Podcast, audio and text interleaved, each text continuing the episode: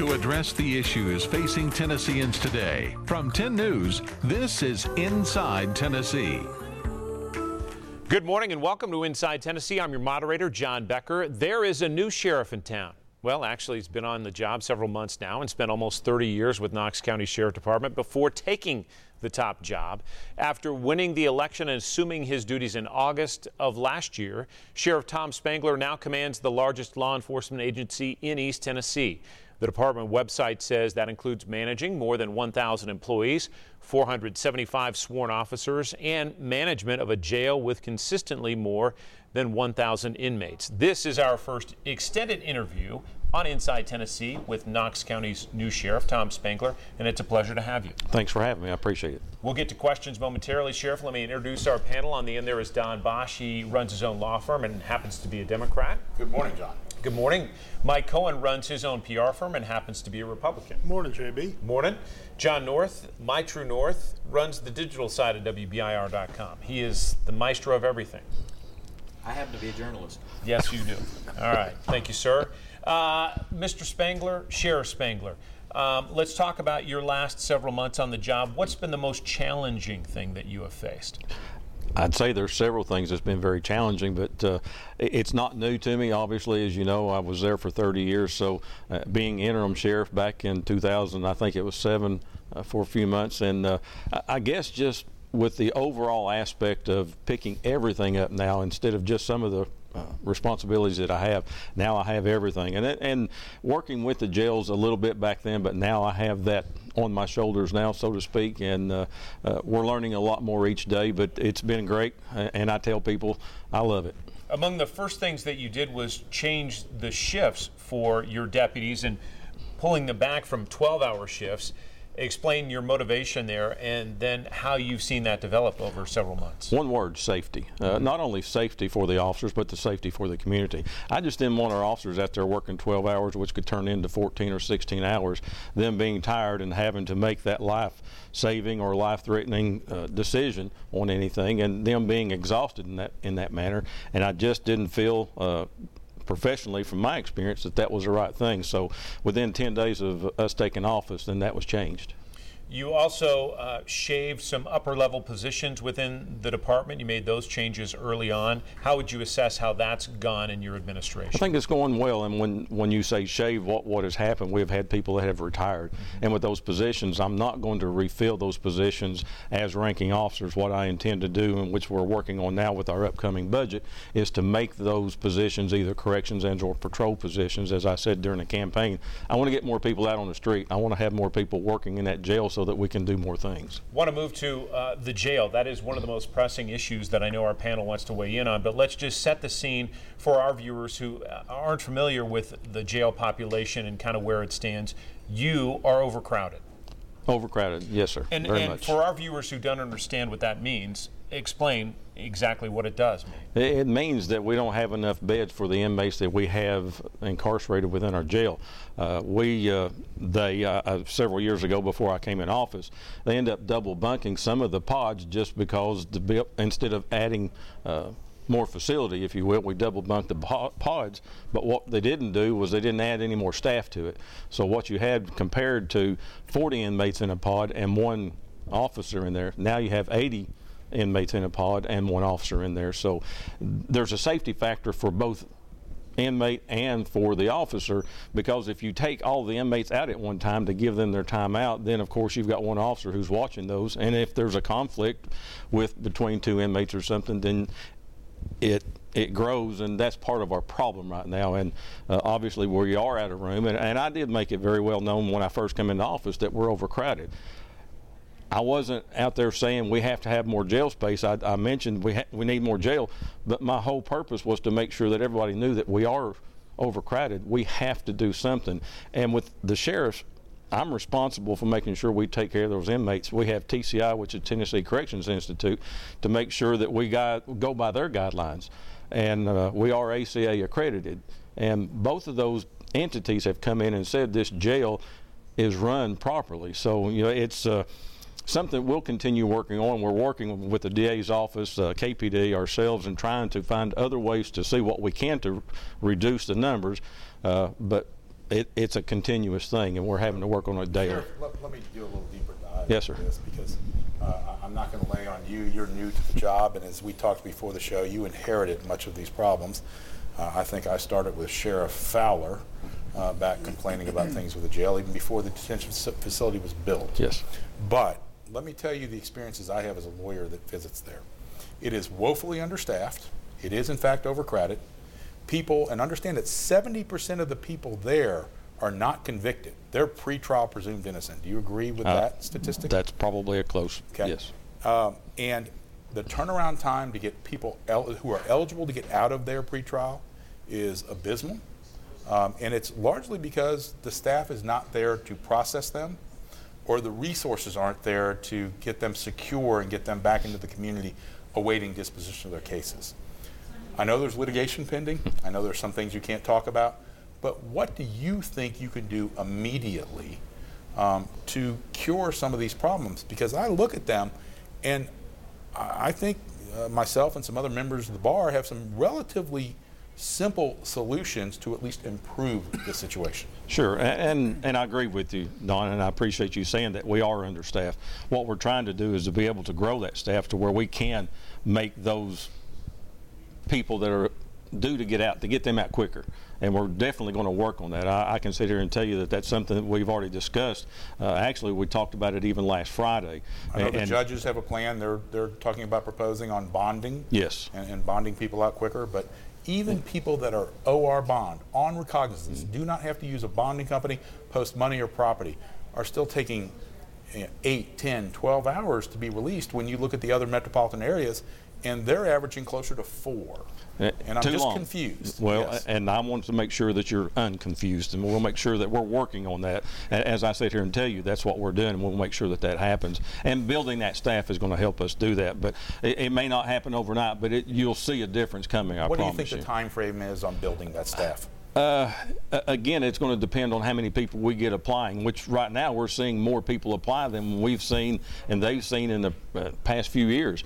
Uh, I don't know if it's because of me coming in or, or if it's just people looking for jobs now, but we're thankful to see the applicants now that are coming in and now starting to fill those positions. We're, we're filling positions almost weekly right now, so hopefully we, we get to that point to where it diminishes the time on that, and that's what we're going to work on. We will stick with this topic because I know Mike and John uh, have some questions as well, but we're going to take a quick break here on Inside Tennessee. Back with the sheriff after this.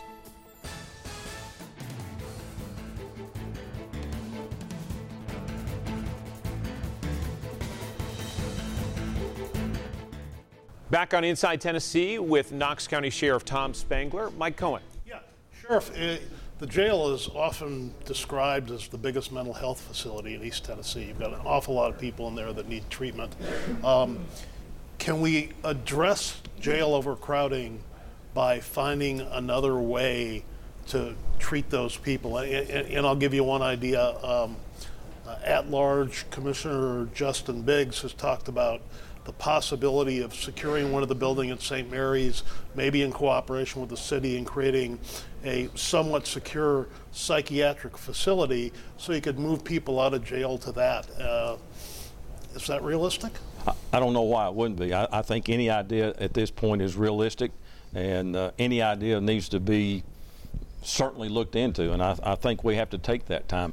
Uh, I think our last count at, uh, yesterday was we, we had a right around 60, I think it was, mental health patients, inmates within our facility.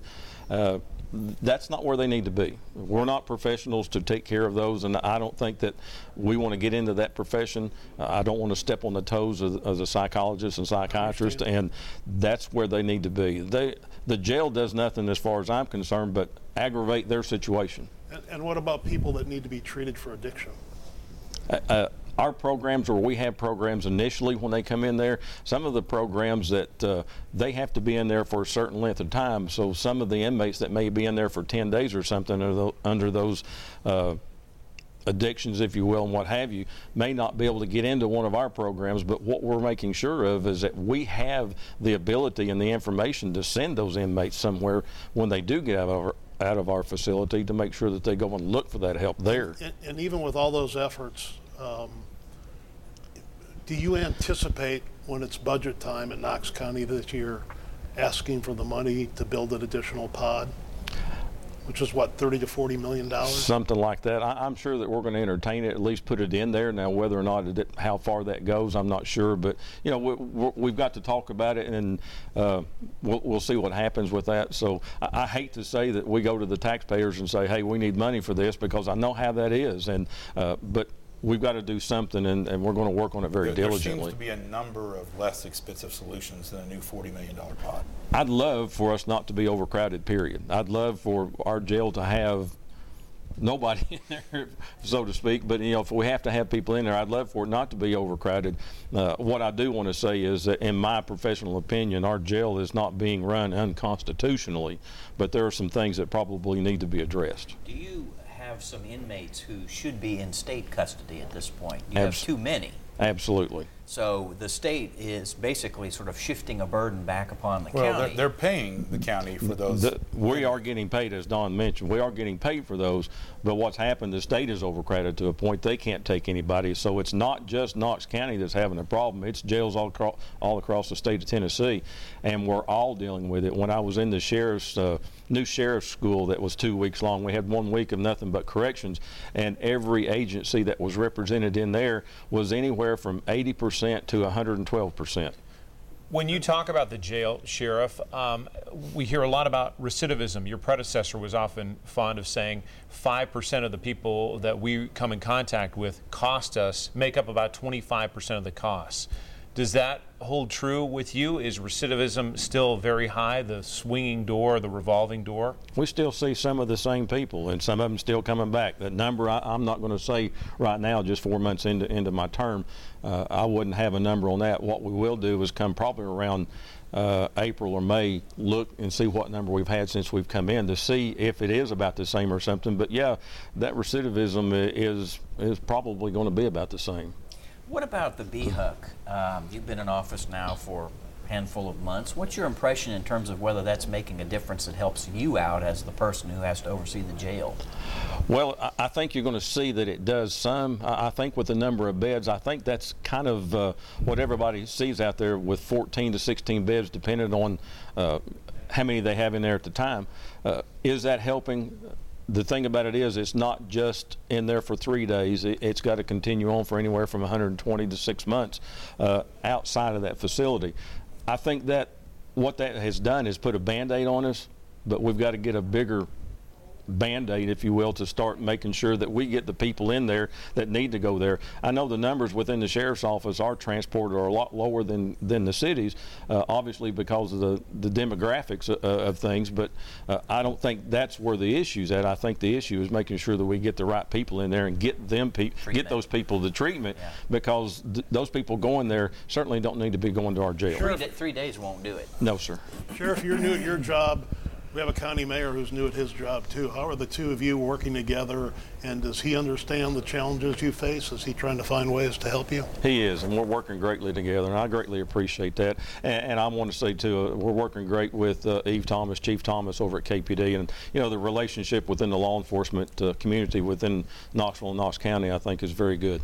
Sheriff, maybe one last question about the jail, and I know this is a sensitive subject because there, it is involved with litigation, but would you be open to in-person visits by family of two inmates with, of course, appropriate security like it used to be versus solely video visitation, which frankly has not been very successful for the jail, at least before you took office? I'm not going to entertain it until I can get enough staff to look into it. If I've got enough staff, we'll certainly entertain it. Uh, I, I'm not going to sit, sit here and tell you, Don, I'm not going to do that. Uh, but what I will tell you is if I can get enough staff to make that happen, we'll certainly look into it and see if it's feasible for us to do. I want to make sure that the inmates uh, feel like that their families are being able to talk to them, but I also know that it's not only just I keep saying a safety issue because it is. It's a safety issue to be able to move an inmate in and around that facility to get them where they need to go. But I, I won't sit here and tell you absolutely not. And I appreciate the law enforcement perspective, but again, with 70% of the folks that are being held pre-trial, and with the system, the secure system, often failing, and I've had clients where that literally has happened. Most of the clients that I have stay at length in your facility are federal holds that come over, but um, many jails manage this problem very effectively, and our jail, your detention facility, was built to accommodate those kinds of visits. So it's a big problem that many of us are concerned about, about the humanity involved with the visits and the ability for family to effectively visit. Yeah. We're going to take a quick break on Inside Tennessee, back with more from the sheriff and about the opioid crisis, the influence it's having.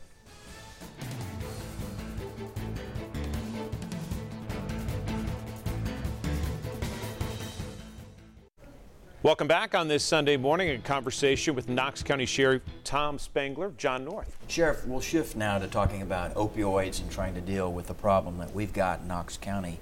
Um, before you took office, there was kind of an experimentation with the drug Vivitrol, which is very expensive, and only a handful of folks, inmates, who are being tapped to take part in it. You and I have talked briefly about that. Uh, one, I'm interested in whether you have any further impressions about that uh, again, as somebody who oversees inmates, and two, uh, from your perspective, if you're uh, coming to any decisions about ways that uh, we can be dealing with the opioid crisis. We are continuing the Vivitrol program. I know they get, they continue to grant with it, so we're going to continue with it. We saw a, a slight number of successful and I think at any any time we're dealing with something like that, if one is a, is is good, then it's a success.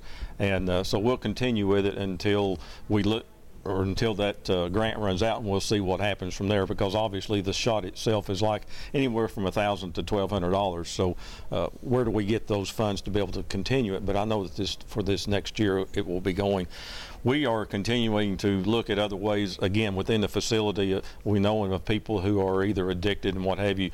Are some of our programs that we're involving people, and I think with our mental health, or I'm sorry, with the uh, uh, programs that we have within in the facility, we're trying our best to at least help the people while they're there to get them that help or where they can go get that help. But we don't want to see them back in there, and that's why we're right. trying to put our foot forward to help them within the law enforcement side why can't we do that and then reach out to our communities? I know Jason Zachary, our representative, has reached out to some of our local uh, faith-based people, and uh, we've had a meeting once already, and I think they had one I wasn't able to attend, but getting them more involved now is just you're seeing this community start to really reach out and start helping and that's what we need we need that help too and for us to be able to say we've got some people here that need to go to either your facility or what have you, and let us be able to get them to them. And, and Sheriff, out of all the people that you have in jail, two questions. One, what percentage of them do you think have an addiction problem, whether it's opioids or alcohol or whatever? And secondly, what percentage of crimes that you see being committed in Knox County have drugs as one of the root causes of that? Crime? Both of those are going to be high percentages. Uh, it, has been that way ever since I've been in law enforcement. I started in 1980. Uh, somebody was doing something with some sort of drug back then. Yeah. Uh, obviously, back then we saw a different type of drug, and you know, and and at one point many years ago, our our heroin uh, addiction was one of our, our biggest problems, and people were dying, and people stopped doing that. Uh, don't know why that hasn't changed this time, as not only with the heroin, but also with our opioids. Things have drastically changed, and people just seem to continue with the addiction. And I, I think I saw something in, in the news the other day uh, about a, a doctor who was arrested because of. Uh, promoting one of the opioid manufacturers. So, you know, I think Tennessee legislatures have also jumped in and said, you know, some here are some of the changes that are going to happen with our doctors as far as prescribing. Uh, but hopefully, when we start there, and we're able to get some of that information into our people who are there in the facility and get them to those uh, places they need to be. Hopefully, that's going to help. People make mistakes. We understand that, you know, and people deserve a second chance, and I think that's what we look at for the most part for these people who are either addicted and what have you. We want to give them that second chance to be productive out here. We have seen a national conversation and local conversation about the value of body cameras for officers.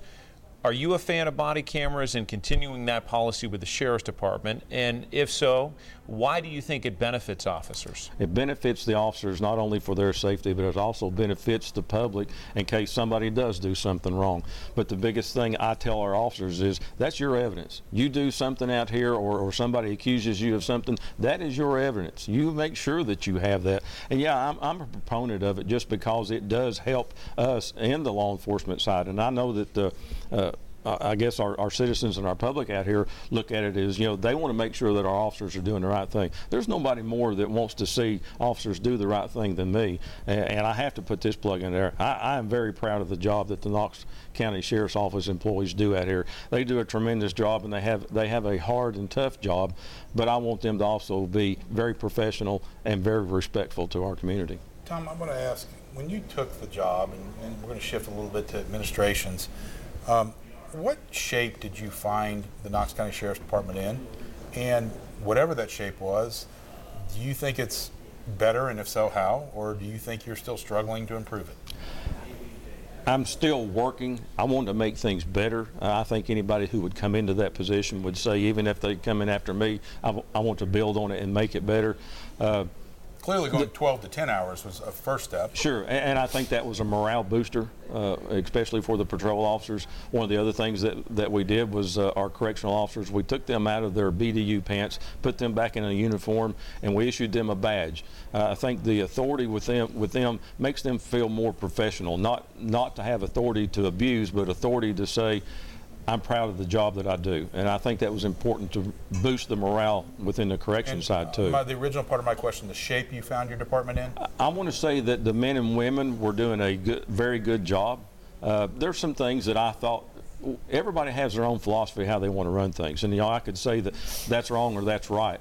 Uh, there's some things that I just didn't think that that's the way I wanted it to run, and and I'm not going to make disparities about Sheriff Jones. I think Sheriff Jones and I are friends, and. and uh, he did what he thought was the way he wanted to run it, and I have a different vision on some things, uh, and, and, I want to make sure that I get those out there. They're just not happening as quickly as I would like for them to happen, but uh, we're, we're going to make sure that they do. Sheriff Spangler, we appreciate the time. Thank you very much for joining us. Thanks for having me. Absolutely. Thanks for all you and your officers do on the street every day. Thank you.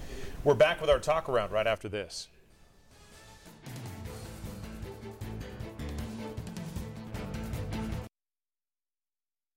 Back on Inside Tennessee, Sheriff Tom Spangler, our guest this morning. Don, you asked a lot about reforms in not only administration, but the jail in particular.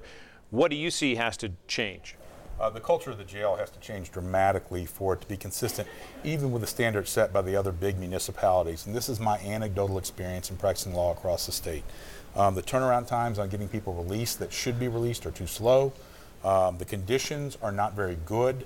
Um, there needs to be more staffing out there. There is no question, and, and, Sheriff Spangler has difficulty in doing that, but a lot has to go on. I will say morale seems to be up with the department and with the officers, and I see them in the back halls every day. John North, the state has a new governor.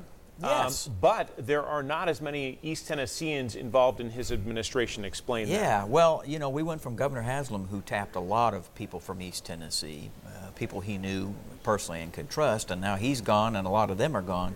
We learned last week that Christi Branscom was taking one of the commission seats. And That's she'll nice. Be excellent. She'll be fine. She was very low key um, and effective, I think. But that's about it, really. I mean, that's about it. I kind of miss all those East Tennessee folk. So, what might the impact of that be, Mike Cohen? Well, I don't know. It's t- it's too soon to say. We don't have any special or particular needs here beyond what we traditionally have, and what we very much have in our favor is uh, Lieutenant Governor Randy McNally.